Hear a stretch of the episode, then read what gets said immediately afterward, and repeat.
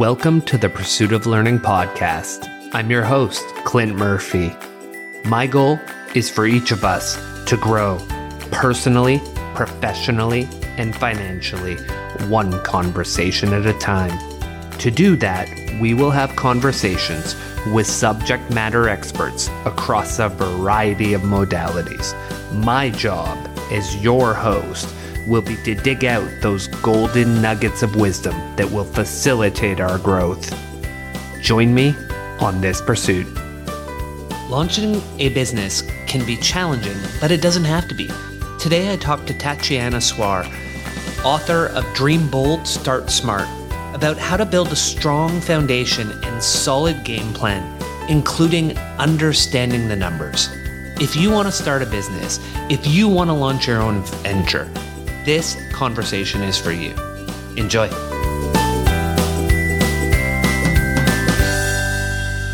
Tatiana, welcome to the Pursuit of Learning podcast. Can we start our conversation with what are the, some of the things that are motivating you in life right now? And what are two or three things you want to make sure we get across to the listeners in our conversation today?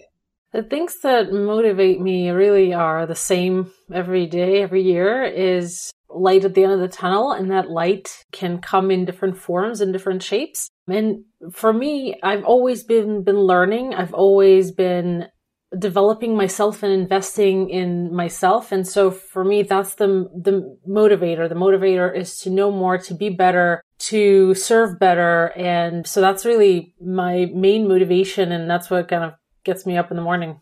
And on your second question was, um, what we can share with the listeners or focus on uh, sharing with the listeners today is this pursuit of learning.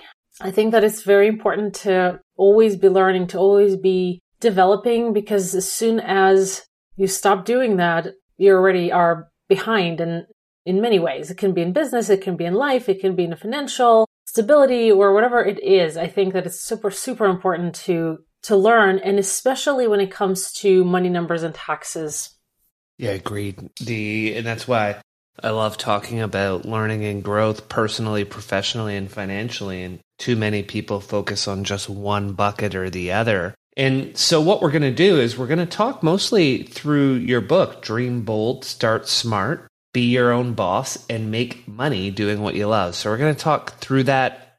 Lots of questions. Great read. It will help anyone who wants to start their own business. And one of the things that jumped out at me right away early in the book you wrote it re- it took you 10 years to realize what business owners were really missing. Know what the steps are before you actually start a business and then understand how to run that business when it comes to money numbers and taxes. What was it that led you to that realization after 10 years?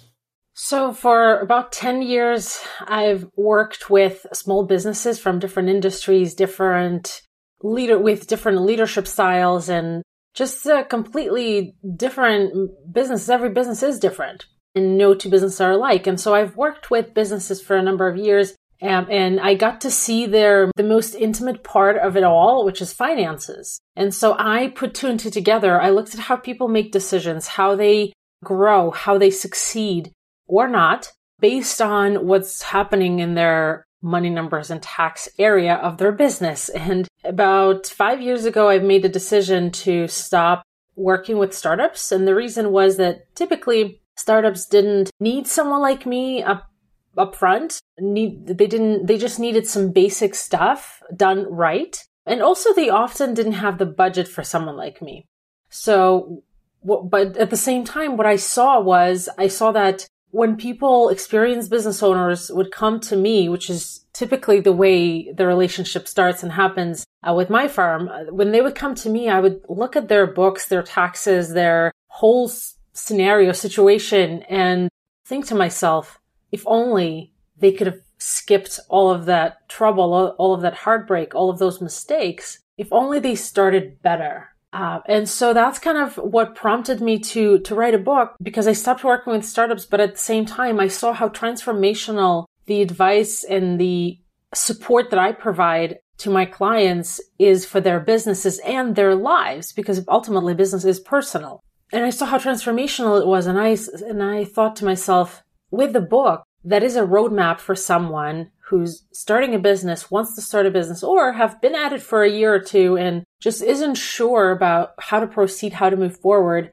I thought that it would be a really great uh, resource. And this way I can transform even more lives than I can with working one on one with clients. Nice. And, and when one of these clients walks into your office, they may say they're looking for tax or accounting advice. But what you often hear is, I need clarity and confidence in my business idea and in managing the back end of my business. What do you mean by that? Usually people don't realize or know that they need help with managing their back end. They usually come because they have to. People hate dealing with taxes. They hate dealing or thinking about bookkeeping or taxes or everything. Even accountants, the firm I used to work for years ago, about a decade ago actually, partners would do their own taxes on the last day of, of October 15th, which is the extended day. It was the last possible day to get your taxes done. Everyone hates doing their taxes and dealing with that and thinking about it. So, and paying taxes, of course. And so it really, uh, for me, uh, they never, clients never ask, I want transformation because they don't know. They don't know that it's possible. They don't know that there are accountants who can really support you in a way that's done for you. Something that will not only get the compliance part out, meaning get the bookkeeping, get the taxes done right without mistakes, but also actually advise you. And I think it comes from the mindset of think considering yourself as a business. I mean, for a number of years, I did not consider my own practice as a business. And accountants and doctors and lawyers often fall into the same trap where it's a practice. It's not a business. What that means is you just sell your time for money. Uh, whereas a business is when you create systems, when there's top client demand, when there is a unique offering in a business. And so when they come to me, they usually say, I'm looking for a new accountant. And so we start the discovery process, uh, which is what I call the work that I do, discovery process. We look at, okay, what is your goal for this business? Do you want to sell it in five years, maybe 10 years? Do you want to keep running it? What is the overall goal for your life? Do you, when do you want to retire? When, how much money do you need to retire? What do you see as your retirement life? And often what I hear is people saying, nobody ever asked me that or their financial planners would ask them that. But financial planners don't have the ability to support a business as a coach, uh, which is what I focus on. And so you're taking a bit more of a holistic approach to their business and trying to match their long term goals and desires with the financial planning and analysis and coaching that you're doing there, Tatiana? Yeah, that's exactly right. So, what I've found was there are clients who have a bookkeeper that's one person, a CPA who's another person, a coach who's a third person, then a wealth manager, fourth person, maybe a couple of more people in the mix, and, and becomes kind of this challenge to coordinate the advice of all these people. Uh, the more progressive accountants now typically incorporate all of that in one. And so they work with, uh, like my practice, I work with, or business, I work with less client, a lot less clients than a typical accountant. And because of that, I'm able to provide holistic support to them. And I'm amazed at how we as accountants are ignorant to the fact that we think that people know some of the basic stuff. Like what's deductible? What's not deductible? What's the best way to purchase uh, properties if you are looking to invest in real estate? What's the best way to structure that in terms of entities? And coaching, when I provide coaching, which is typically the typical scenario now with every package that I work with um, in terms of working with clients, I answer, answer their question and I tell them that there's no, uh, what's that, that expression? The silly question is the one that's never asked or something, or something like that. So there's no question that's too silly or perceived silly or there's things that you have to know as a business owner and the uh, the coaching aspect is the ability for them to be able to do that with no shame. And besides that, of course, I mean, I was a bookkeeper first uh, when I started my career in general. And so my bookkeeping background is very strong. And I believe that bookkeeping is the cornerstone of any business. And typically, I start with uh, an overhaul of their bookkeeping and review and making it perfect and their compliance to be done right. And that's really the support that they are looking for. But they love the clients love the coaching aspect of it more than anything because they don't care. I mean, they don't care that the about the taxes how perfect their tax return is, but they do care about how successful their business is, how they can use the power of numbers to make a business decision, which is ultimately the goal. Can you tell me more? Use the power of numbers to make business decisions. What does that look like? So that's where bookkeeping starts to play a critical role. Properly and correctly done bookkeeping, which is very rarely the case for a small business, is the cornerstone of, of the business decision making. And the reason is that I use systems and it doesn't have to be any specific software but it uh, i use i primarily use quickbooks online but um, and i manage companies from anywhere from 100000 to 25 million in quickbooks online as a financial uh, uh, hub i guess is the right word. And i believe in the power of numbers. And i want to tell you a little story if that's okay. So when i was 17 i went to germany for uh, for a school trip and it was my first time abroad and german school took us to a water park and i grew up in a Soviet country, so we there were no water parks. So for me, it was a big deal. It was an indoor water park, and I really had a blast there. You know, I was um, on the slides, up and down, a hundred times. I think people maybe thought I was a little crazy, but anyway, kind of closer to the end of the day, I noticed a huge swimming pool kind of to the side of the park, and I went to take a look. And it kind of, you know, looked deep off the edge, and there was a diving tower next to it that didn't seem so high uh, from the ground. And I think that that's kind of how business, starting a business is perceived. It, it's just uh, starting a business. It doesn't seem so high, so high or so hard to do. And so I went up the stairs somewhere kind of halfway through uh, or in the middle of the staircase, I guess I started losing my breath. So it got a little harder than I thought. By the time I got to uh, to the top, I was out of breath completely, and uh, there were a couple of people in front of me, so I had to wait, and so I was able to catch my breath. And then I came to, when I, I got my turn, I came to the edge of this high dive board. Uh, it was a, about 33 foot high. There were three boards and I, of course, went for the top one. I came to the edge of that board and I looked down and I got scared. It was really high and it looked really deep uh, from the top. And so I remember thinking, I wanted to, to leave actually, but then I saw people behind me from school. Some of them were from, from our school. And I thought that they would shame me, you know, for, for being a chicken. And I was standing there wiggling my toes and I suddenly, I was always good at math, but um, I remembered my math teacher always used to say that math saves lives. And it sounded silly when she said that, you know, especially to a teenager. But as I was standing at the edge of that board, I was ashamed to turn back, but at the same time, I was looking for justification of of what the creative side of me, the right brain side of me wanted to do to be careless and, I mean, not careless, but more adventurous, I guess uh, is the right word. And I thought this thought popped in my head that, you know, if someone built this board at this height, that means they already ran the numbers. They already did the math. And so I shouldn't die, uh, which is what I was afraid of. And so I, I was actually, it was the first time in my life when I pushed my fear aside intentionally. And I've experienced that same feeling many times in my life when I was making decisions. But then when you have the support of numbers, when, you know, businesses start, are started by visionaries, by creatives, by right brain people, right? And many, the reason that 50% of them fail in over five years, which is a well-known statistic, is that their vision is not supported by the left side of the brain, which is the numbers side, right? The logical, the linear thinking, the not so fun part kind of of the business side. And I think that it's every time I talk about making decisions in business, I refer back to the diving board because that's exactly what it feels like. Starting a business is jumping into something that's unknown and scary and potentially dangerous, something that can kill you. But it's um, important to remember that numbers will give you the power, the support, the vetting of what either your business idea or your business decision. And that's where the power of numbers come in. When you look at your past numbers, you can see trends. You can see kind of unexpected indicators potentially. You can see expected indicators as well. And you can also using the past, you can not necessarily predict the future, but you can at least create a reference point, a baseline.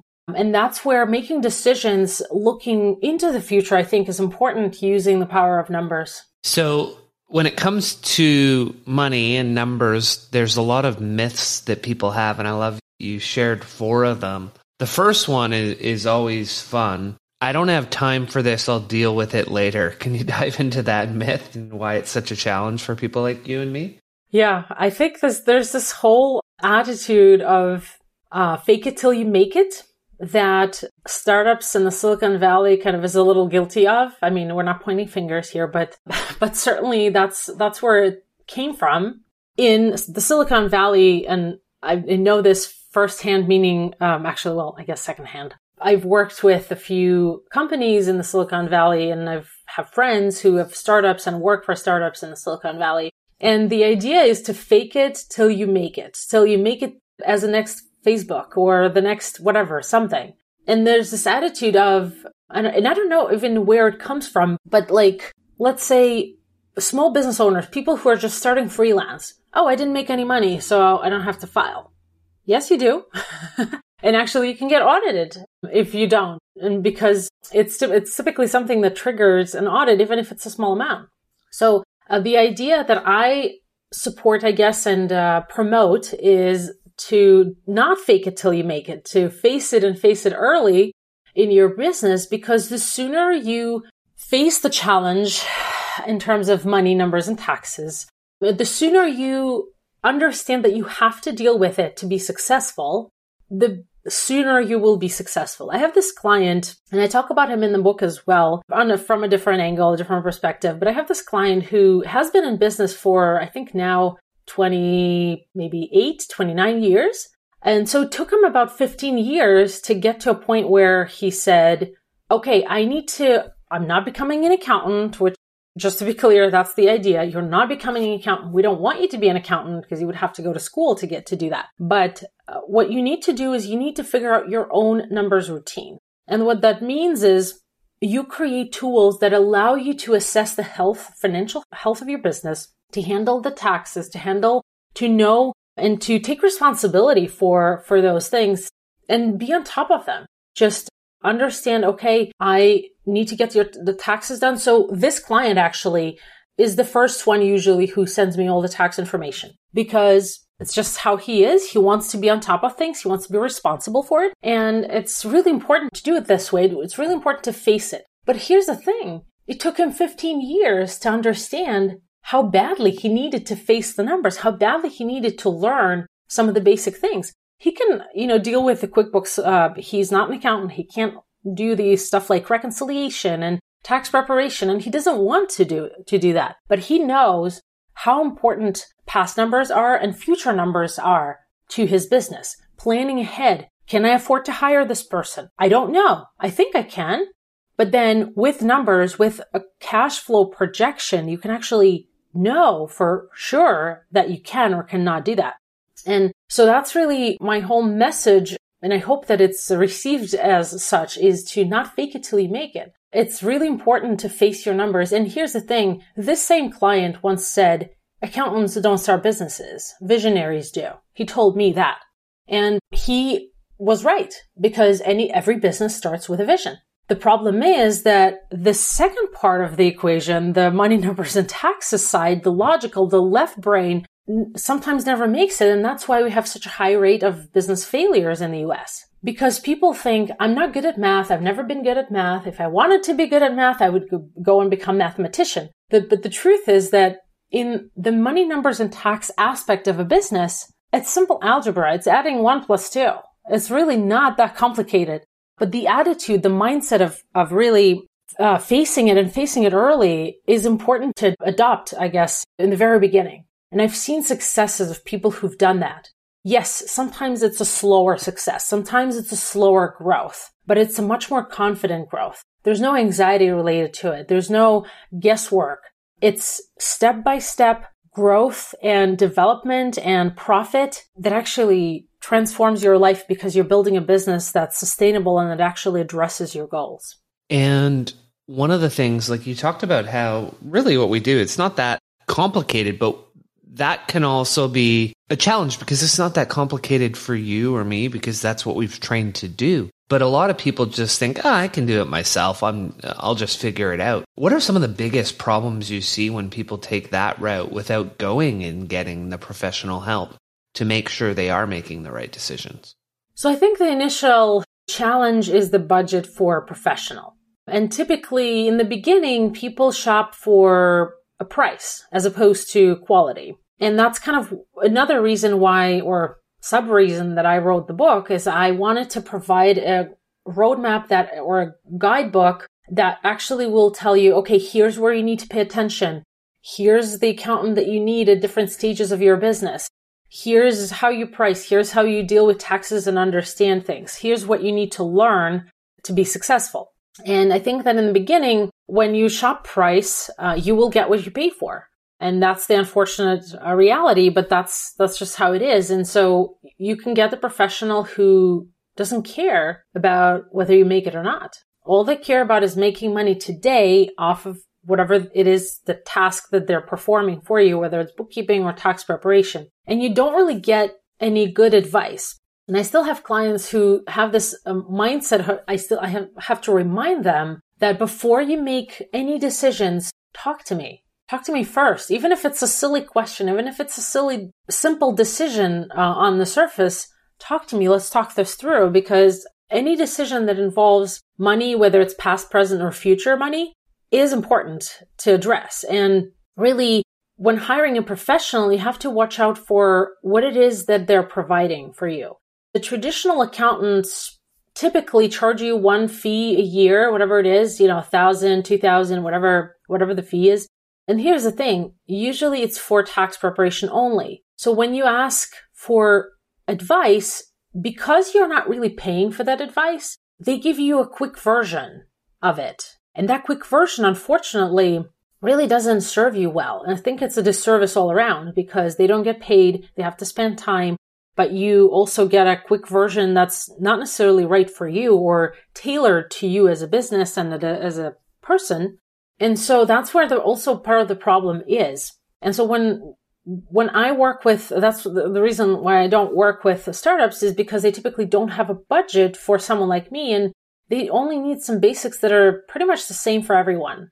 Then as you grow, as you develop and as you make money, you need an advisor. And also, I guess the mindset shift part of it is understanding that everyone needs a coach.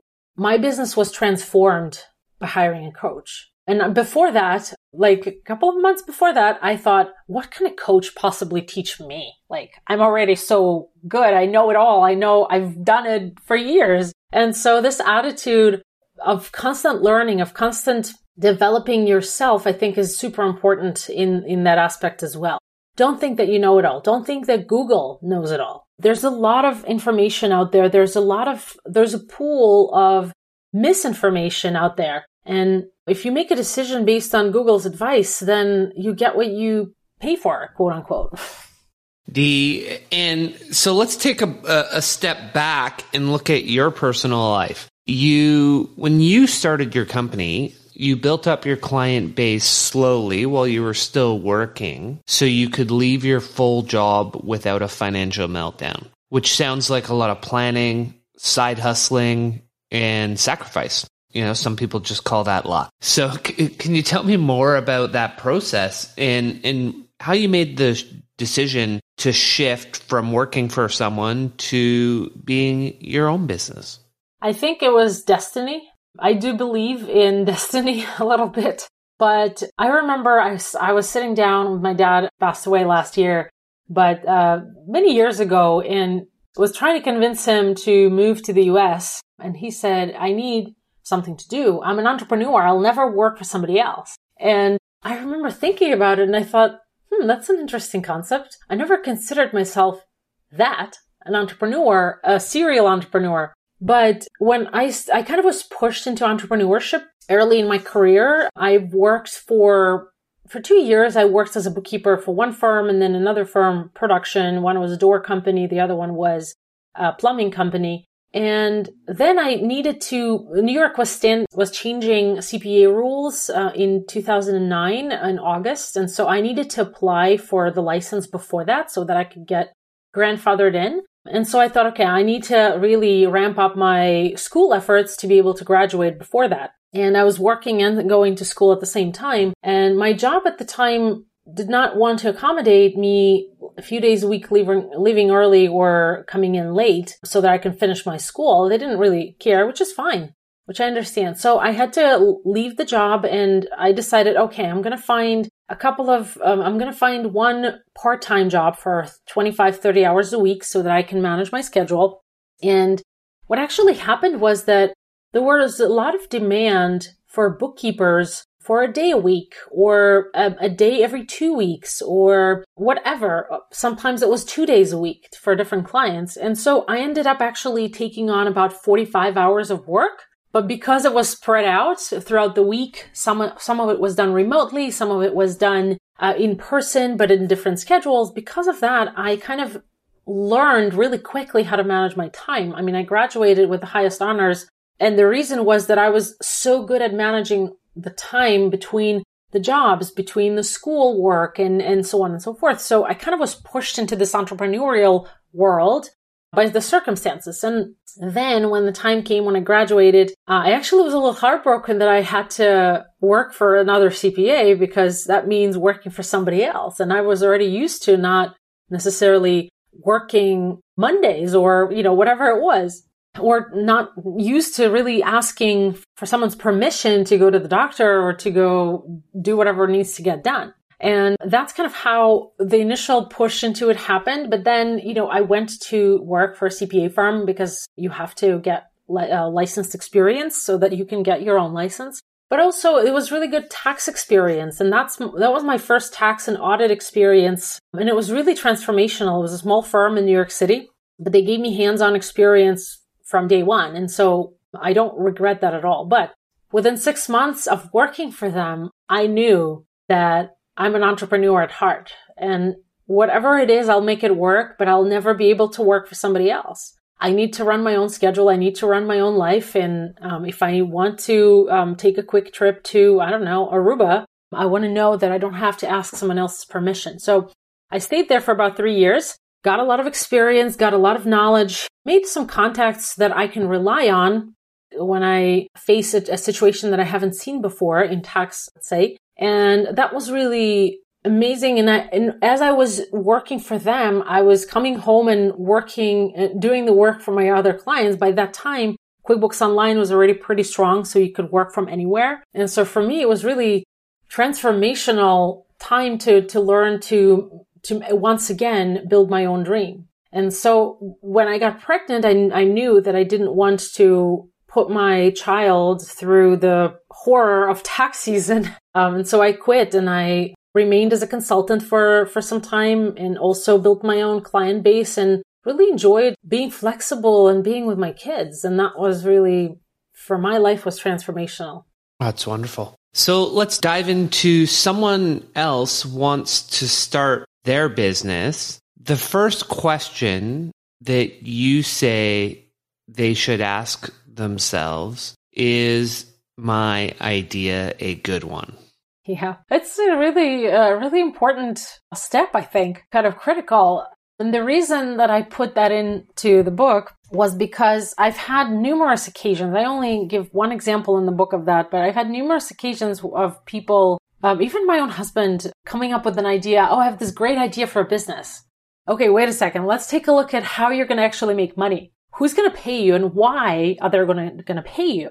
What does that business model look like? And why is it a proposition that people can't say no to? And if it isn't, then it's maybe not such a good idea. I'm a big proponent of really having several businesses at the, at the same time or several lines of revenue, several streams of revenue that come into your business. Because I think that relying on only one is ignorant. And really the idea that we sometimes, sometimes come up with sounds good in theory, but here's what I encourage listeners and readers to think about. If you've ever painted anything or you know a room a house outside or inside or whatever or maybe a fence you know that the painting part is the fun part it's, you know, it's cool using the roller or whatever to paint. It's really cool. Even my kids say, Oh, I'd love to help daddy paint X or whatever, you know.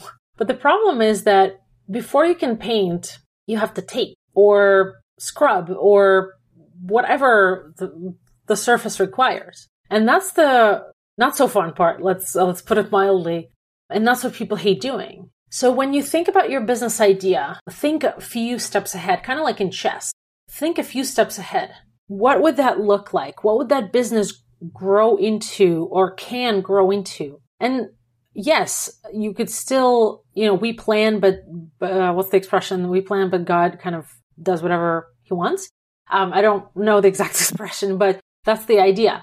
We create plans don't necessarily work, but the idea is to think this through with all of the pros and cons that a business can potentially be like. And I'll give you an example. This client of mine that I describe in the book, they've been very knowledgeable in the wine industry. They know wine really well. They can recommend a good wine for someone's taste and so on and so forth. And they decided to create a platform to skip the middle person, to have wine stores order directly from, let's say, small wineries in California, making it up. But who would pay for that? That's the question. Who would pay to use the platform? How can you grow that business into a different stream of revenue? You can't. Or you need to like maybe think this through and have several strategic sessions with yourself or with another, with your partner, with your coach potentially, and really think this through. Because look at every single business that ever has become a success. Let's say Spanx. They started with shapewear and now they're doing all different kinds of other things. They're doing underwear, uh, lingerie, or whatever. I don't even know what actually they, they do. They do a lot of other things. But that business grew because there was a strategic approach to that growth. It's not just, oh, I'm selling shapewear that's, uh, that's really cool. That's cute, whatever. It was much more than that. It was deeper than that. So the question is, first, how are you going to make money? And second, how can you make money from peripheral businesses. That's what I encourage all of my clients to do. Um, because think about an accounting business. Actually, I'll give you an example that may illustrate that better. I once interviewed for um, an attorney, uh, a trust and estate attorney, and he was doing taxes as well. And I asked him, "You're an attorney. Why are you doing taxes?" This was over a decade ago, and he said, "You know." When I prepare someone's will or design a trust situation or trust document or whatever, I actually pretty much never see them again. So it's a one time client, one time engagement, one time thing. And then I have to chase for business again after that to, to, to sustain my living, to sustain my business. With tax returns, it's predictable revenue year after year, which makes perfect sense. Similarly, I don't believe in just having predictable revenue. I think that there has to be a healthy mix of both. And so in order to get to that, you have to really spend a lot of time strategizing on your business idea to really see if it's worth pursuing. And also one final point on that is you have to understand whether the taping side of it is worth the painting, meaning uh, the opposite. The painting side is worth the taping. Sometimes you come up with a brilliant idea, and I've had certainly had that in my in my career in my life. But you're like, you know what? it's a great idea. It's a great business for someone. It's just not for me. because that taping is so painful and so uninteresting for you that you just don't want to do the painting. And so that litmus test for me is an important step in, in that whole process too.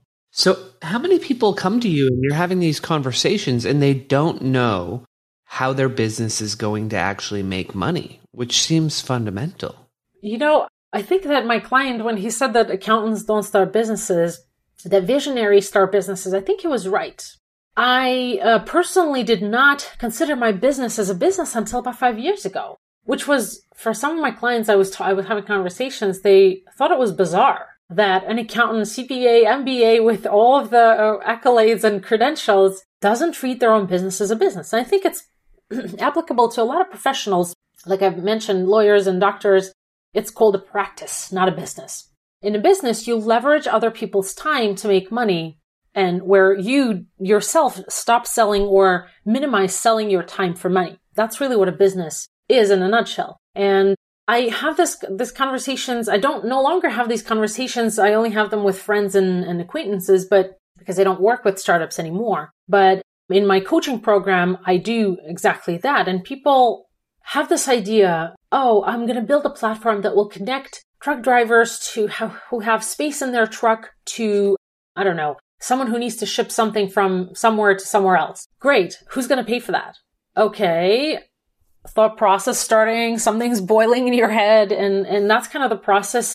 And sometimes it comes out with good answer to that. Sometimes it doesn't. And if certainly see more of the doesn't than does uh, most of the time. The reason is that uh, we get so excited about the idea about our vision that we forget to do our due diligence, which is kind of my whole approach is it entrepreneurship requires a whole brain approach, not just the vision, the right brain, but also the numbers and the logical and support and, and everything else, and which is which is where if exercised correctly, you can actually build a successful business.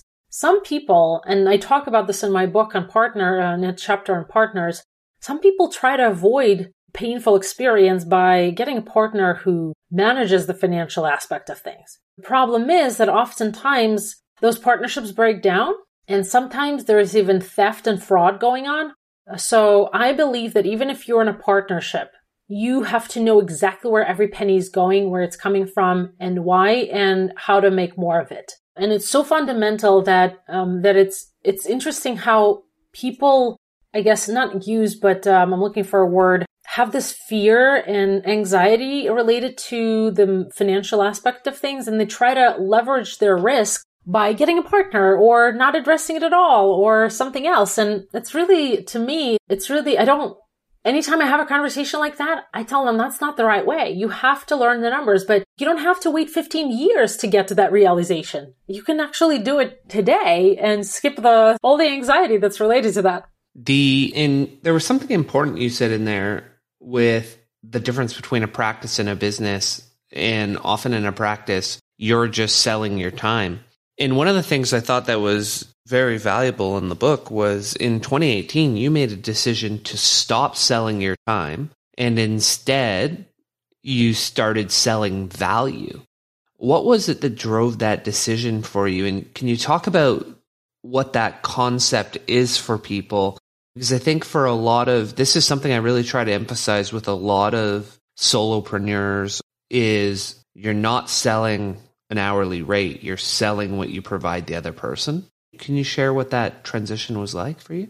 Um, absolutely. I uh, actually, in five, six years of being again on my own after I quit the CPA firm, I actually realized that I was getting very busy, very busy, especially during tax season but my bank account didn't get proportionally bigger.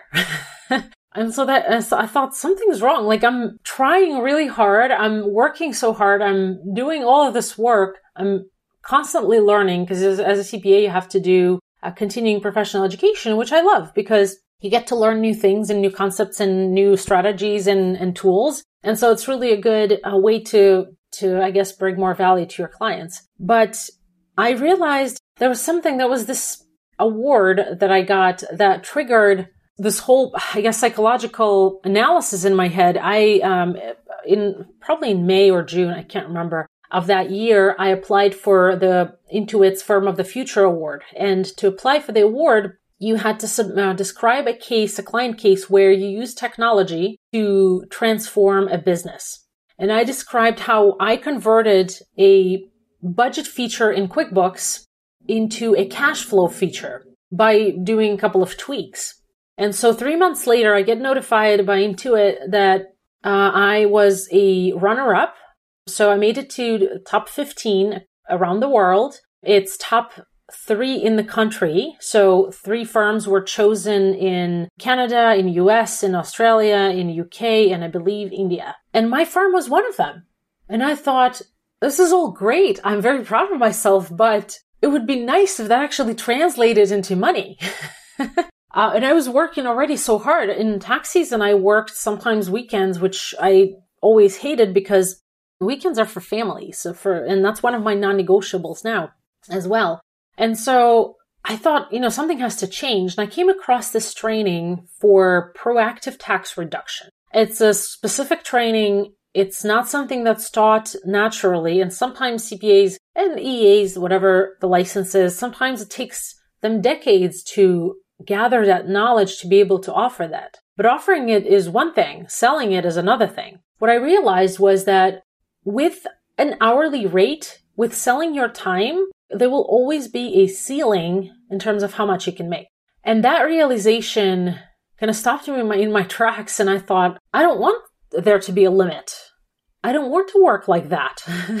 and the problem with accountants is that we care about our clients' businesses. We, it's not a problem. It's a good thing, I guess, but we really care and we take it personally. We invest ourselves into clients' businesses and lives and we feel bad for them and, and so on. The problem, the bad side of that, or the, I guess the flip side of, of that coin is that we give a lot of our knowledge and time away for free. And that's not just, to, you know, lawyers have no issue charging for 15 minutes of their time when a client calls. Accountants somehow do. And it shouldn't be that way. And most traditional accountants are in that space, but there is a way out there as well. And it took me probably about three months after that notification in September of 2018 to realize that I need to change something because my kids already at the time, this was, you know, four years ago, were saying, Oh, mommy always works. And I, and that's not what I wanted. I wanted, you know, we start businesses to be free to manage our own time, to manage our own life. But then we end up being prisoners of our own business. And that's not what I want or ever wanted. And that's not what anyone who starts a business wants, especially moms. We want to be there for our kids, and that's what was important for me. But yet, I ended up in that same prison.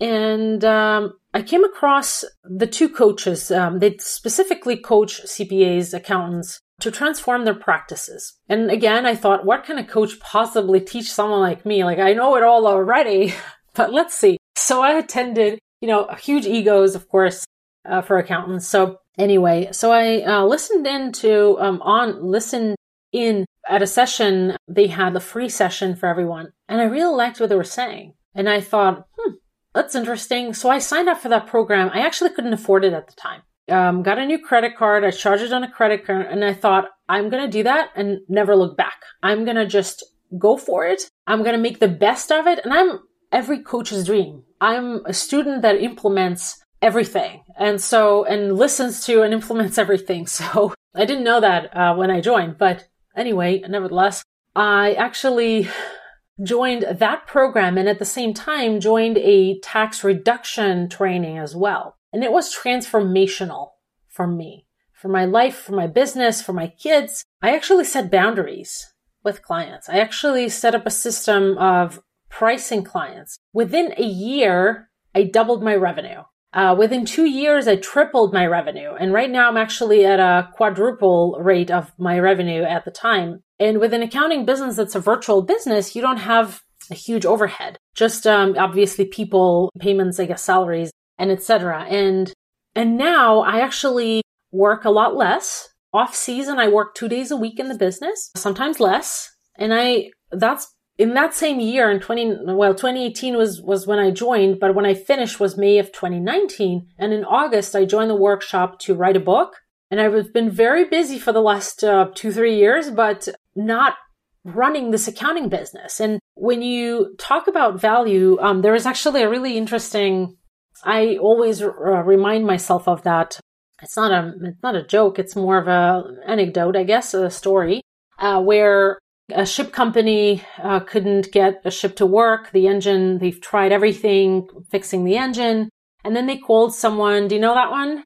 Uh, they, they called someone who like knocked in a few, examined, knocked in a few places, charged them $10,000. And when they asked for a breakdown, they said knocking on the engine, $2, 9,998 is knowing where to knock. And that's the same with every professional service you're not paying for my time, you're paying for my experience. If it takes me five minutes to get it done, but it took me 10 years to learn, I'm not going to charge you for four minutes. I'm going to charge you for the value that it provides to you. Um, that's the mindset shift uh, that I experienced. But also, there's this woman in my coaching group. She's actually worked with the coach before um, I joined. The she was in their first cohort, and I remember talking to her. And she also had a child, has a child, and I remember talking to her and I'm like, uh, and she says, listen, I had this situation like a month ago. A client comes to me September 15th, which is the extended due date for business returns, is on Monday. The client comes in, calls me, uh, a potential client calls me on a Friday night saying they owe so much in tax. What can you do? And so she spent Saturday analyzing and running the numbers. She spent Sunday meeting with them and doing the work, finalizing it for Monday. And she said, well, I was going to charge them whatever, like X. But then I realized that I solved their problem. I got them to pay less. Great. But who's going to solve my problem of missing a weekend with my child? And that really resonated with me. I was like, damn, she's right. Who's going to solve my problem? I work for you over the weekend. But then if something happens to me, you'll turn around and hire another accountant in a blink of an eye. Nobody cares. And so that was really a moment when I realized that I can no longer proceed in, in this manner. And this year, this season is the season when I actually decided to refer out all of the once a year clients. So I have about maybe 15 of them, tax returns once a year, lots of hand holding, lots of babysitting. Um, and honestly, not that big of a return. So I decided to, to just uh, refer them out somewhere else and and have a better better life for me and my family and do what I want to do, which is speak, write, and do some taxes on on the side too. and focusing on the clients that are true clients that you have year round and you're their advisor, not a, a, a one hit, hey, do my taxes. All right, talk to you next year. Exactly. And that's that's the work that's really meaningful and I am excited to do that work because I see how transformational it is for them that's what really excites me to see the full circle for for their journey to to see oh remember we did that work a year ago i finally see the result of it and it feels really good. And now i have a business that actually supports my family and i can rely on. Oh i love it. The, so so the next thing we need to do as a business we need to assess our risks. And you call it sink or sail factors. What do you, what do you mean by sink or sail factors? And how does a swot analysis help us with that? So sink or sail factors just come from ships. Um, and there are a couple of stories where it, um, that I tell in the book about well-known um, situations, I guess, when a ship that was labeled unsinkable actually sank. Um, not Titanic, a different ship, and a ship that was said to never sail actually um, sailed because it was done right. And so understanding your strengths and weaknesses, and those can be both internal and external, is critical because um, I think that it all has to do with psychology and mindset. If you're ready to attack um, that weakness or that threat, you know what to do. And I actually learned this. Uh, it's not in my book because it's not mine, but um, I learned this concept of the crisis response curve from Mike Michalowicz. Mike Michalowicz is the author of Profit First. It's a very well known book. He's an author of many other books, but um, that by far was the most impactful one for me and my clients. And um, Mike Michalowicz really he talks about this crisis response curve that kind of starts high up with a shock stage. So when pa- the pandemic happened, people were in shock. Then the next uh, stage, kind of going down the line, is actually called a desperate action. So first it's the state of shock, then it's desperate action, and then it kind of bottoms out at the evaluation stage. Um, and so then the curve kind of tilts upward and we move into move into deliberate action, uh, planning and deliberate action, and then kind of growth from there. Um, and so the idea is that by knowing your SWOT, which is strength, weaknesses, opportunities, and threats, where strengths and weaknesses are internal characteristics and opportunities and threats are external characteristics. It's some a concept that's uh, taught in, in the MBA program, and it's pretty well known. But the idea by of, of you knowing those before you move forward, before you start, before or as you start, and having a plan of action. If that happens, what do we do? you get to skip the shock and the desperate action, which is detrimental to your business, um, and move right into evaluation. Okay, what do we do? And you know, during in, when the pandemic first happened, a lot of restaurants were hurt significantly, and especially in New York City, it was um, the restaurant industry was just uh, slaughtered. It's it's awful. But in Jersey, in um, New York State, the rest of New York State, and Connecticut, now that's where I live, so that's kind of how I know many restaurants moved right into evaluation and then said, okay, let's take a step back. What can we do to keep operating? What can, where, what costs can we cut? What, what do we need to adjust in our operations to deliver maybe takeout or do cooking classes for our uh, for people's favorite dishes or whatever. And those who moved quickly actually were the ones that succeeded. And it took different forms. Some restaurants would give you ingredients and do a cooking class for you on Zoom so that you cook your favorite food yourself. Uh, some restaurants just really pushed delivery and closed down all of dine in operations. But those who closed or shut down completely were the ones that didn't move fast enough from the shock and, and desperate action into evaluation um, and unfortunately had to shut down. How do you go about, if you've never done this before, right? How do you see what those risks are? How do you see what those threats are? And how do you know what you don't know? That's the tricky part. Uh, that's something that requires work and sometimes a coach. And it doesn't have to be an expensive coach. It can be a group coaching membership setup where it's a lot cheaper. That's why it's a group coaching. But also is very helpful the, to have the ability to ask a question. But um, and that's kind of what I did when you know when I moved out of the CPA firm. I had two people on my speed dial that were very experienced CPAs. And anytime I encountered a situation that I did not know uh, or wasn't familiar with, let's say um, a non-US person owning property in the US, I called them and I was like, "Is there anything I need to watch out for? In any election or anything that I don't don't want to miss?" And so, having advisors that are willing to support you, and sometimes they can be free advisors. And I've certainly had clients who, when they started out, they had such great relationships with their former bosses that those bosses were advising them on how to build a business better and were advising them of the of these, I guess, traps that they can fall into. Uh, read a lot, explore a lot, look at competitors' businesses. Um, you obviously will not be able to know exactly what's going on in their business, but but at least reading a lot of research and a lot of um, analyzing needs to happen. Um, also discussing it with someone.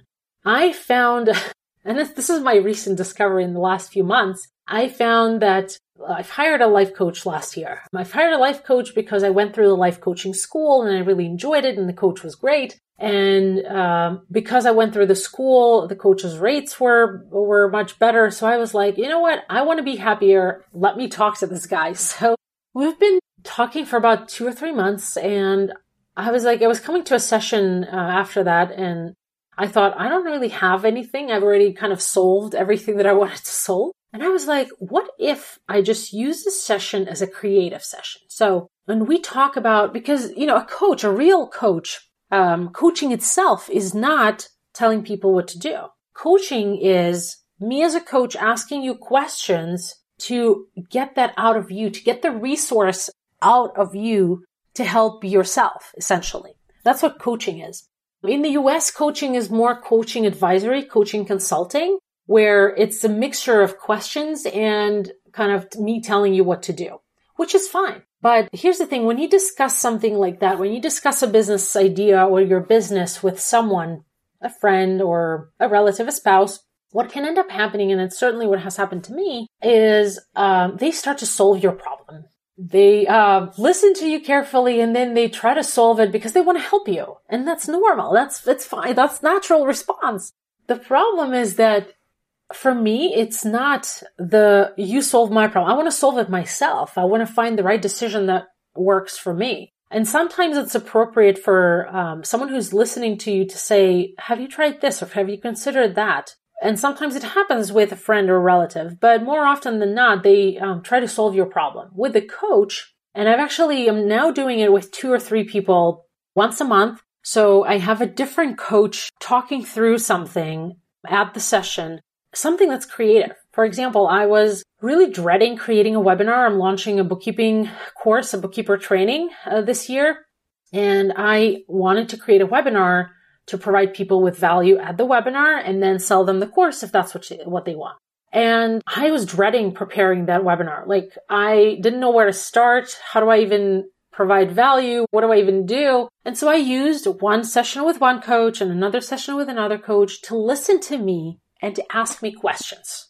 And then as I did that, I actually both sessions, in each session, I created a webinar, one for the bookkeeping course sale and one for the mastermind that I'm launching later this year. And so now I have the structure, the, the skeleton, um, because I wouldn't have been able to do that on my own, or it would take me year, uh, maybe not years, but months and a lot of heartbreak and a lot of anxiety. And am I doing the right thing? And am I, is it aligned with my brand? Is it aligned with my message? All of those things. With a coach, they just listen to you and they ask you questions. What do you think the people will benefit from? And then you start thinking about it and you start discussing it without the coach trying to solve your problem for you. And that's, I think, is super valuable. So if you have the ability and you're listening, um, you have the ability to hire someone like that, even if it's one once a month. And for me, it's once a month, a session that's creative, that keeps me in line with my goals, with my brand, with my work, is has been tremendously um, tr- helpful for for me and my business. And you talk in the book about an exercise you did with the coach with a hat exercise and it was very valuable for you and your business. Can you share with the people what that exercise was and what you learned from it? Absolutely. Absolutely. The exercise was the coaches gave us this sheet of all of the different aspects of a business. So a marketing and operations, sales, uh, support, whatever, customer service. And I was looking at that, it was a pretty big, you know, about six columns, about, mm, I don't know, five, six rows. So sub roles, I guess, for each of the aspects. So in, in marketing, it would be, let's say, Facebook ad manager, online business manager, or whatever, all of the different things. And as I was looking at it for my tax business, I mean, it changed later and I'll explain why, but as I was looking at it, I realized I really enjoyed working with people. The coaching aspect is what I really enjoyed. The putting numbers into a tax return, not so much. And honestly, if the books are done correctly, if the bookkeeping is done perfectly, preparing a tax return is not hard. It's the gathering of the work papers. It's the everything else. That's the time consuming part that can be delegated. They don't, people don't need to have a CPA to organize work papers for a tax return. And so when I looked at that sheet, I saw only maybe two or three areas out of I don't know, 25, 30 that I really wanted to keep doing. And everything else, I was like, I hate it. and, and that's when I thought, oh my God, like, and before that, I had this mindset of, I just want to be on my own. Like, I don't want to hire anyone. My husband always said he's been a manager at big companies before switching to another company and he's been through all of that. And he always said, you know, when you hire people, their headaches become yours. And so kind of knowing that, I always thought, okay, I'm just going to be on my own. I'm not going to hire anyone. But when I, when I did that exercise, what I realized was that if I do this on my own, I will never be free. And that's when it dawned on me that I need to hire someone. And that year I actually hired an assistant and now she's bookkeeper, bookkeeper and also does some tax entry work and paper and work paper organization. I've certainly hired other bookkeepers and, and accountants for my business, but that's what that exercise was about. And for me, and I even created a version of it for my book because of how transformational it was for me. And I think that this exercise is important to be done early into your business, that analysis, because visionaries start businesses based on the painting aspect, not the taping aspect, right? And so the taping aspect is what most people hate. And here's the secret. Every job, every business has both. And, but visionaries often don't think about it. You still have to deal with all the not so pleasant side of business or practice or whatever it is. And if you kind of have a plan of outsourcing or delegating it, even if it takes you a few years to get there, that's okay. Knowing that will help you make decisions that will drive you in that direction, which I think is super important. There was another part to your question I think I missed. No, no, that no, that was good. It, and can you, for some of those parts, you can outsource them too, right? Absolutely. The, the tax planning and analysis is something that I personally do because it takes special training and also experience that most accountants that you hire will not have and it'll probably take them a, year, a few years to, to learn and the coaching part as well. It's easy to coach. Um, it's easier to coach people when you have had about 17 years of experience working with small businesses because you've already seen it all and you know even before the person says, Oh, I was tr- going to try this, you can even preempt that by saying, you know, I've seen people try that and here's, here are potential shortfalls or potential traps that you can run into. And that's really helpful. That's not something you can learn. That's something that only comes from experience. So there's two things you mentioned in there that I think are worth expanding on. And one of them was you talk about the concept of a team of geniuses and also having a board of advisors when we're starting a business. And you mentioned how you have your coaches and that you had a couple advisors. So how do you differentiate between the team of geniuses, the board of advisors? What's the role of each? What should be sort of the composition of those teams look like, Tatiana? So one of my clients who was a startup um, in 2011, I believe, or 2012, um, they're still around. They're doing amazing things. But what he secured was he secured an accountant, a really good accountant that I, me, um, I helped him build projections for investors and things like that. But he also had some really good help outside of that. His employer, that was my client, which is where we met, he agreed to provide advice and, and sort of coaching as needed to my client for free. And then another person said yes, someone who's very experienced. So you need to, you know, everybody loves to give advice. The problem is that you need to uh, make sure that the people that you recruit, and again, they can be free and unpaid mentors, uh, potentially advisors who've been in business uh, a couple of times, maybe build several businesses. You need to ask for specific feedback and, and advice. And, you know, this is something I learned. Um, I actually just came back from training uh, for public speaking, and, and this is uh, one of the top training centers in the US. And what they, they make it really clear in the beginning is that we as students cannot coach each other. That's the director's job.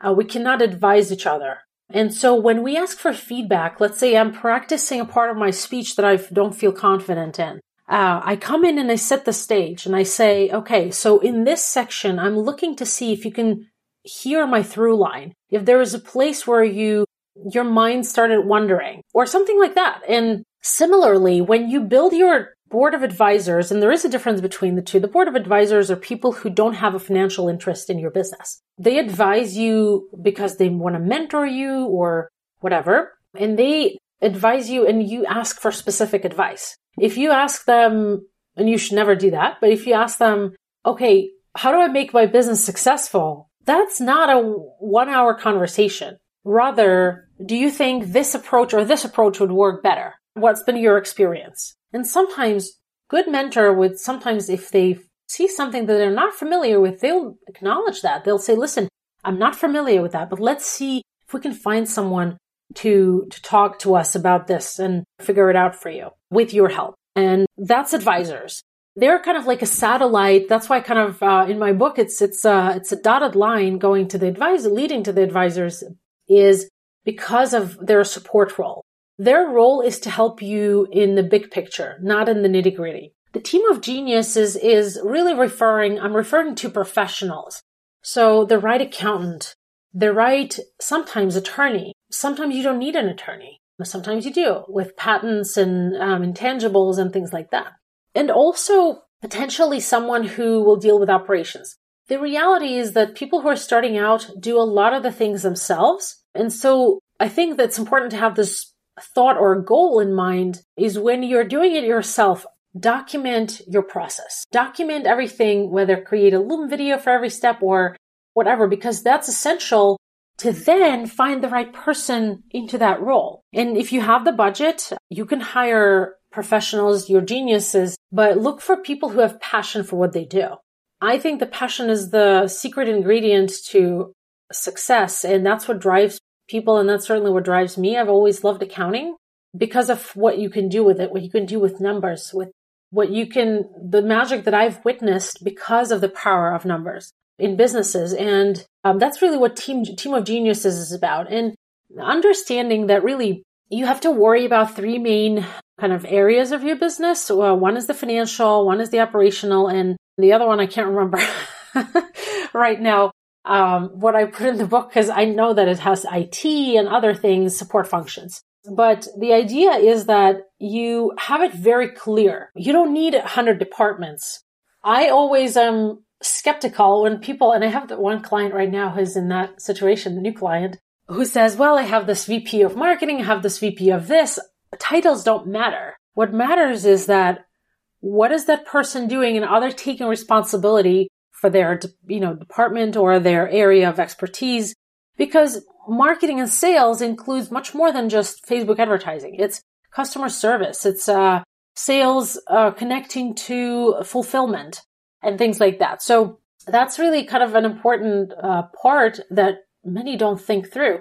And the idea is that eventually, when you think about getting your team of geniuses, or at least thinking about them early on, will help you again drive your business where you want to go in a straight line as opposed to kind of a messy, messy curve, but hopefully moving in the, in the right direction. And you talk about that organizational structure and building that team and not thinking about today, but thinking about where you want to be three to five years from now. Why is it so important to say, hey, it's not today that we're building this for, we're building it for three years from now, five years from now? I just think that, from my experience at least, there is this expression hire help before you think you're ready, or something like that. But here's the problem. You don't know when you're ready. So the before uh, is like, when is that? and so that's kind of where, why I wanted to, to make that a point is hire before you're ready. That sounds great in theory. In practice, um, if you know that you want to have someone managing your marketing and sales and what that person would be doing and how they're going to be reporting and what's the indicators that they need to report back to you, you will make decisions and make choices and make hiring, I guess, decisions again, based on that structure that you have in your head. You know, there is this um, trend, I guess. It's not a trend, it's more like that's just how it is. In bigger companies, when crises happen, middle managers are the ones to go first, usually. And that's just the reality of life. And uh, the reason is that middle managers are just one piece of the puzzle something that's not a critical structure. And so the reason I wanted to draw attention to planning it three to five years from now is that you see the skeleton of your organization of how it's going to work for you. And you will pay attention to the, all of the right places. You'll pay attention to all of the right potentially people needs. Because I've, you know, I've uh, been privy to one of my clients' growth and it's been tremendous growth over the last four or five years. Problem is that they didn't think the structure through and they've just been hiring to fill the voids. And you can end up with a lot of redundant work, inefficient work as well. And you will lose money because of that. And so I'm, I'm a big opponent of wasting money. And I think that by thinking through for three to five years from now, you can avoid that because you'll know exactly where the person you need will fit fit in, I guess is the right expression. And that will help you find the right person with the right attitude and the right um, skill set for that position. Love it. And so all of this has been on the planning side of the business. And so so now we'll dive into a couple things on the actual running the business side. It sounds like you might not be the biggest fan of partnerships from what I could tell. What, what can you tell us more about why you're uh, why you're not a fan? So yeah, sure. That chapter on partnerships actually uh, was supposed to be called initially was called "Partnerships Never Work," but the the publisher didn't really like that title. So, uh, but it's it's my my core belief that true partnerships rarely work out. And by true partnership, here's what I mean: you can have a partnership where one partner is the driver, and then two, three, five partners are investors. So they're limited partners. They don't run the day to day. They don't make decisions. They don't really participate in the operations. Then you can have a partnership, but then it's not a partnership in the full sense of the word. And so that's kind of the starting, the starting point there. But true partnerships where there are two active, two or more active partners managing the business will, will rarely work. I mean, 50% of marriages break up, right? About 50%. And so my client uh, called partnerships because he was screwed by partners. So he said, when I told him that I actually have a chapter in my book that says, don't do partnerships, he actually said, yeah, partnership is like a marriage just without the benefits. And so I totally agree with him because you have to, you know, when you get married, you have infatuation, you have love or whatever, uh, hopefully. And even then, 50% of marriages break up because you're living with another person. When you have a partnership, you work, you spend more time with that other person sometimes than you do with your own family. And so finding a soulmate in business is utopia. It's almost, it doesn't exist. Just like finding a perfect partner, there's no perfect person. If, if there was, they'll, they would all be saints. And that's not how the world works. And so with partnerships, I've seen my share of them. And as I worked for a CPA firm, I've seen quite a few break up and usually money is involved. So when everything is all good, typically the partnerships are strong and kicking. But as soon as some downturn in the economy or cash strain or mismanagement of cash or a theft or something where there's not enough cash to make payroll or something like that, that's when the problems start. And usually it's downhill from there. And that's kind of why I'm not a, not at all a fan of partnerships. I think that a lot of people, especially women for some reason, and I have uh, my speculation on what the reasons are, but especially women and men too get into those traps. Try to leverage this. Oh, I don't like math. Uh, or I don't like to deal with the financial side. I'm just going to keep selling and you deal with the other stuff. So they try to leverage this fear because it makes them feel safe and soft and taken care of. The problem is that oftentimes it doesn't work. And especially if somebody else has access to your financial stuff, has control over it, sometimes you can end up not only hurt but bankrupt. And this client of mine that uh, said that uh, that, mar- almost like marriage, he actually came one day to his shop and found it completely cleaned out, his QuickBooks access removed. The guy was never nowhere to be found. And another client, the new client that I just um, onboarded last month, actually had the same exact situation. Thankfully, that person didn't have any ownership in the business. They were just kind of like a right hand, but paid right hand but they took out QuickBooks access, CRM access. They stopped connections to their uh, sales leads. I mean, they really hurt the business. And so seeing all of that, when people come to me and they're like, we want to start a business together. We love doing this and, and whatever. I'm like, okay, guys, like you really need to learn more about each other first. and so I'm not a big fan. Absolutely not. Sorry, I had it muted. Uh, one of the other alternatives we talked about is getting investors. And I thought what your friend Frank said to you was super valuable when he said that everyone should try to raise funds at least once because you need to know or you need the ability to sell your vision. Can you tell us about that and what your thoughts were on it? Yeah, Frank is one of my dear, dear clients. He's amazing and he's had an amazing journey in his business. Has really grown so much over the past 10 years. And in the first few years of his business, he was uh, trying to secure, and wh- whether it was an angel or a VC investment for his platform. And the platform is pretty cool, pretty significant.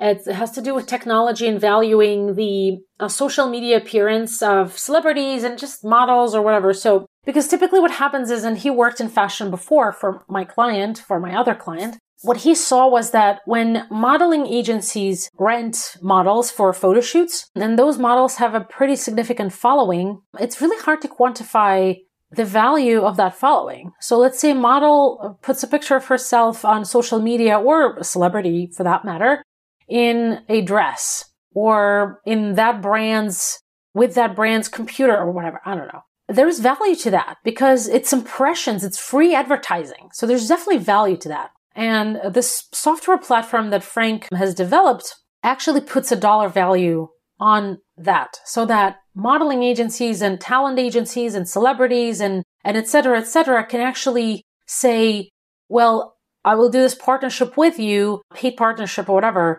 But then also there's this much money that I'm going to charge you for the value of my social media promotion of because I have all this following, I have all this attention.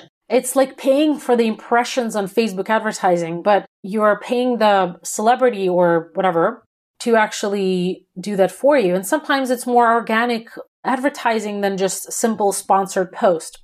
And so he was raising funds. He now has two businesses, which is what I've encouraged, uh, two different businesses. And he said he went to about 120, maybe more different Shark Tank types of events And he was like, initially, you know, people, because everybody loves giving advice, initially everybody would listen to it and say it's a great idea, da da da, and here's what you need to change. And then, you know, after he, like, he invested a little time in that, he, he said, what I've realized was that everybody gives me this advice, free advice. And, and I asked this one investor, if I incorporate your changes, will you invest in my company? Will you write me a check?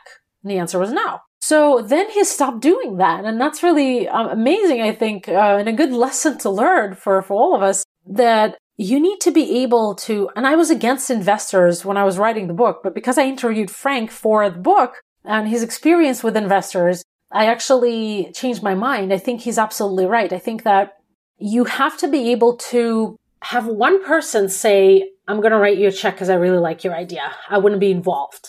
And that's where it's, it really tells you, okay, validate it. Your idea is good. Maybe it needs more growth and improvement and etc but somebody's somebody's willing to be a part of that and actually put their money into it. And so I think that's phenomenal, phenomenal tool that everyone should use. And not be afraid that your idea will be stolen because honestly, to implement even a Facebook like success, it takes, it doesn't happen overnight. As much as Silicon Valley sometimes want, wants you to believe, it does not happen overnight. It takes sometimes years to get to a point of a success and venture capital and whatever and cashing out. And so before someone takes on an investor, what are some of the questions you want them to ask themselves?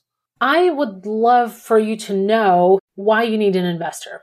Why do you need the money? Is it to invest in technology and uh, something that you wouldn't be able to do otherwise? Great. If that's the case, it's a good way to do that. But if it's um, to fund your operations, then it's a problem because operations will continue happening month after month. And if you need one time cash infusion, you can end up disappointed. And I've certainly, I certainly described a couple of those cases that I've worked with where this drive of growing the top line at all costs resulted in a huge disappointment, financial disappointment as well. Um, you keep investing in advertising and etc sometimes you need that. For some products and i've i've been looking at i don't watch tv much because i don't have time for it but there you can pay attention to the advertisements when they're really pushing to get over that hurdle. So you know typically the i guess the technology and not only i don't think it applies to technology but any new idea that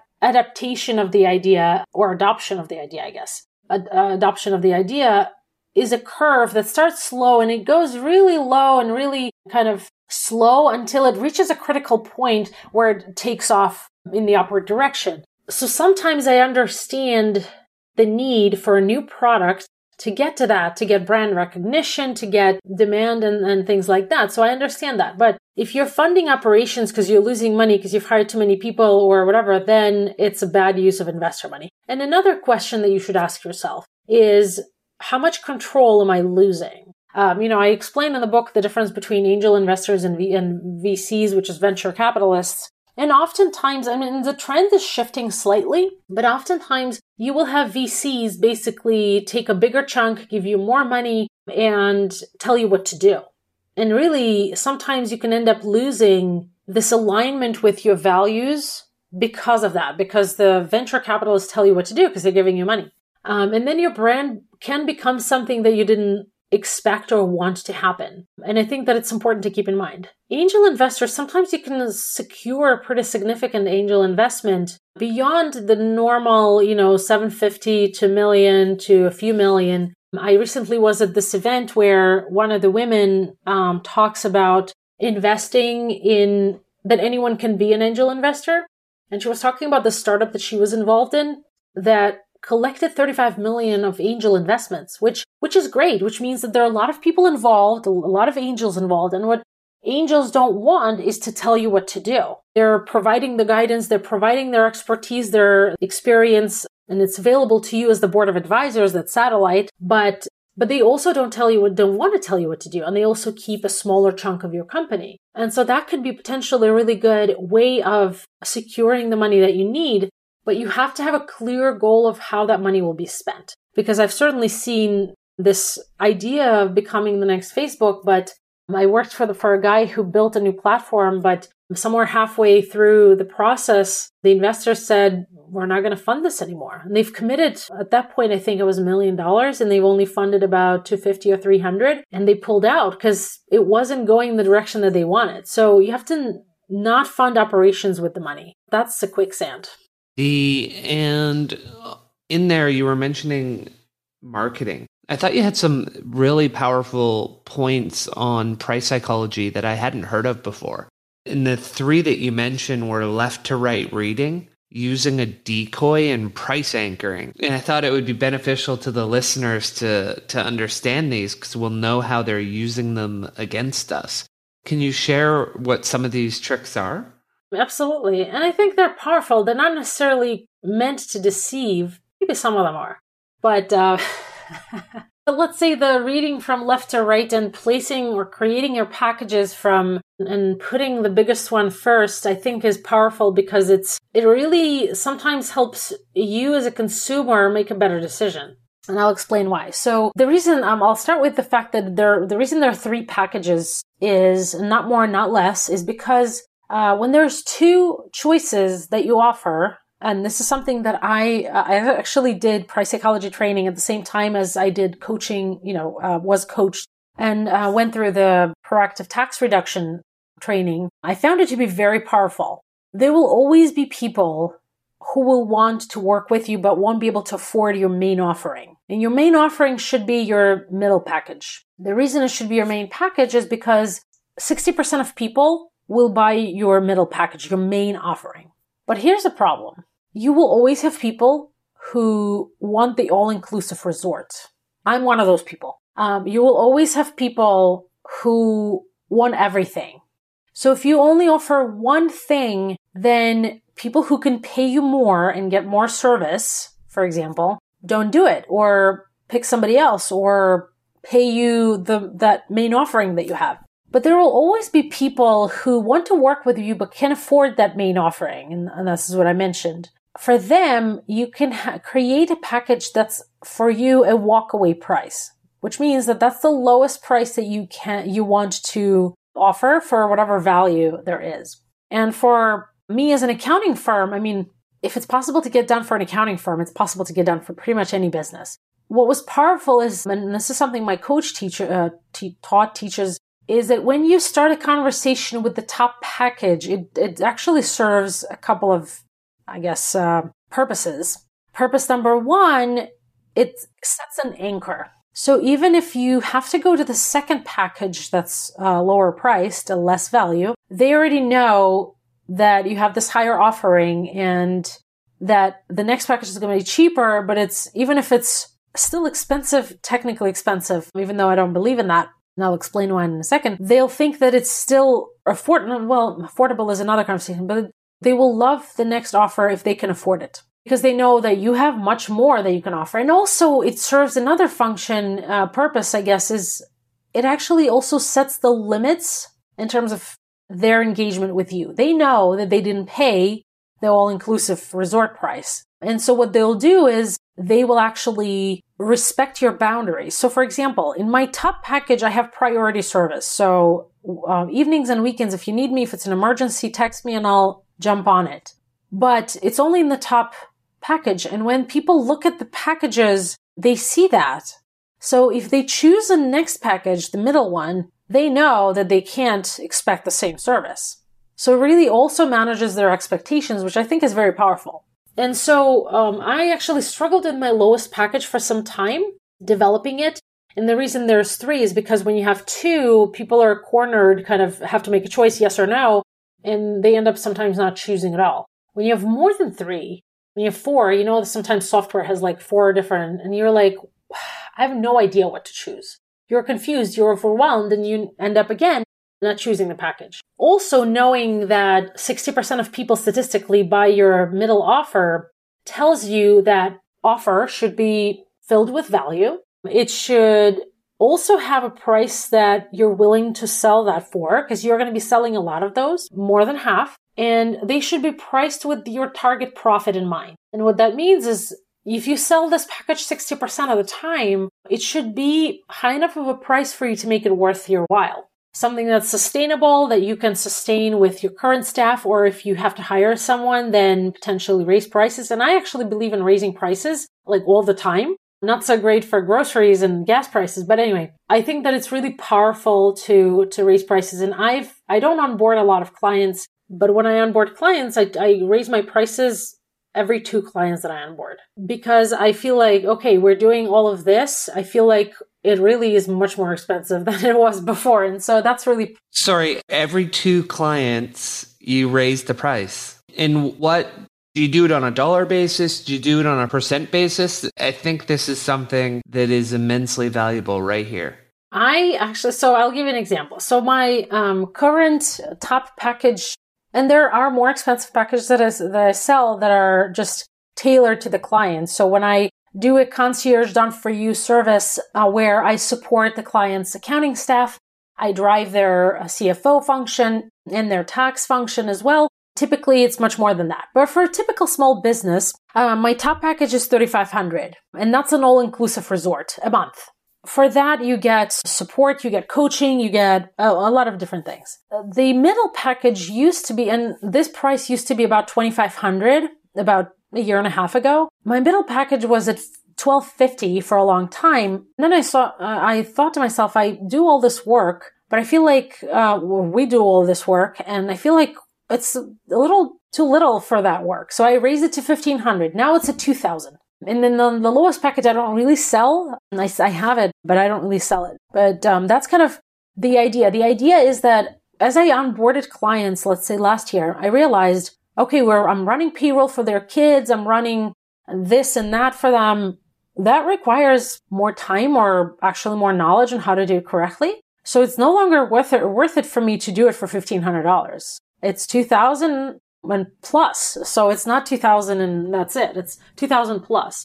I certainly have clients who pay eight to ten thousand dollars a month, depending again on my function in their business um, and the support that I provide. But the main three packages, I always raise price because I don't onboard a lot of clients because I it's my preference to work with less clients because that's how, that's how I can personally coach them and personally be a part of their transformation and contribute to that transformation significantly. And that is very valuable. And I think that as my time becomes more, more and more valuable, I feel like the price in the packages has to go up too.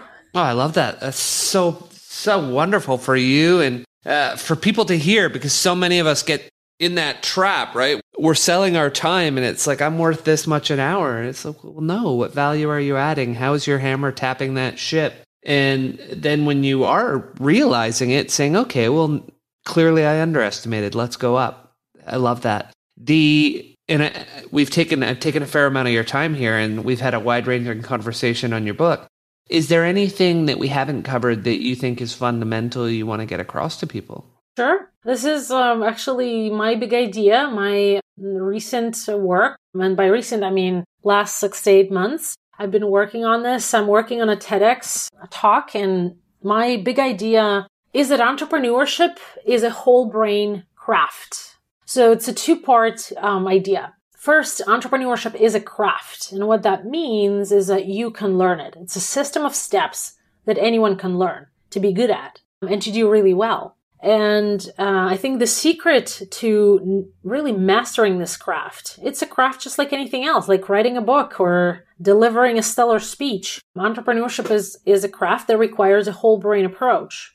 So you need the vision. That's how the businesses start. They need, it starts with a vision. It starts with, uh, with the dream, but then it has to be supported by the left side, the logical side, the linear thinking, the safe, I guess, safety, financial safety thinking, left side of the brain. And my experience has been that businesses that are super successful have both. It doesn't mean that they're led by accountants. It means that they have their own understanding of how their business numbers what story they tell them and how they can use these numbers to really drive every decision in their business. And it doesn't mean that if it's, if the numbers tell you, um, no, that you don't take the risk. Sometimes you do, but you also, with the understanding and knowledge of these numbers, using and harnessing their power, you can, like I invested in that coach, not being able to afford it at the time.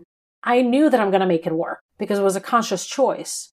And so that's really what I something I believe in and something that I'm working on now and I wanted to share. Love it. The and so where can our listeners find you? I think the best place to connect with me is check out my website, talktotatiana.com. It's a little shortcut. It takes you to tatianatsoir.com so you don't have to memorize my last name spelling. And I am present on all social media platforms, but I really live on Instagram. So if you want to DM or connect, uh, I'll be happy to do that on Instagram. TatianaTsoir.author is my handle. Excellent. Thank you for joining us on the pursuit of learning. Really appreciated having you and reading your book. Lots of notes that I took for myself there. And this is what I do on a daily basis. So it was it was very valuable. Thank you. Thanks so much, Clint. Thank you for joining us on the pursuit of learning. Make sure to hit the subscribe button and head over to our website, thepursuitoflearning.com, where you will find our show notes, transcripts, and more. If you like what you see, sign up for our mailing list. Until next time, your host in learning, Clint Murphy.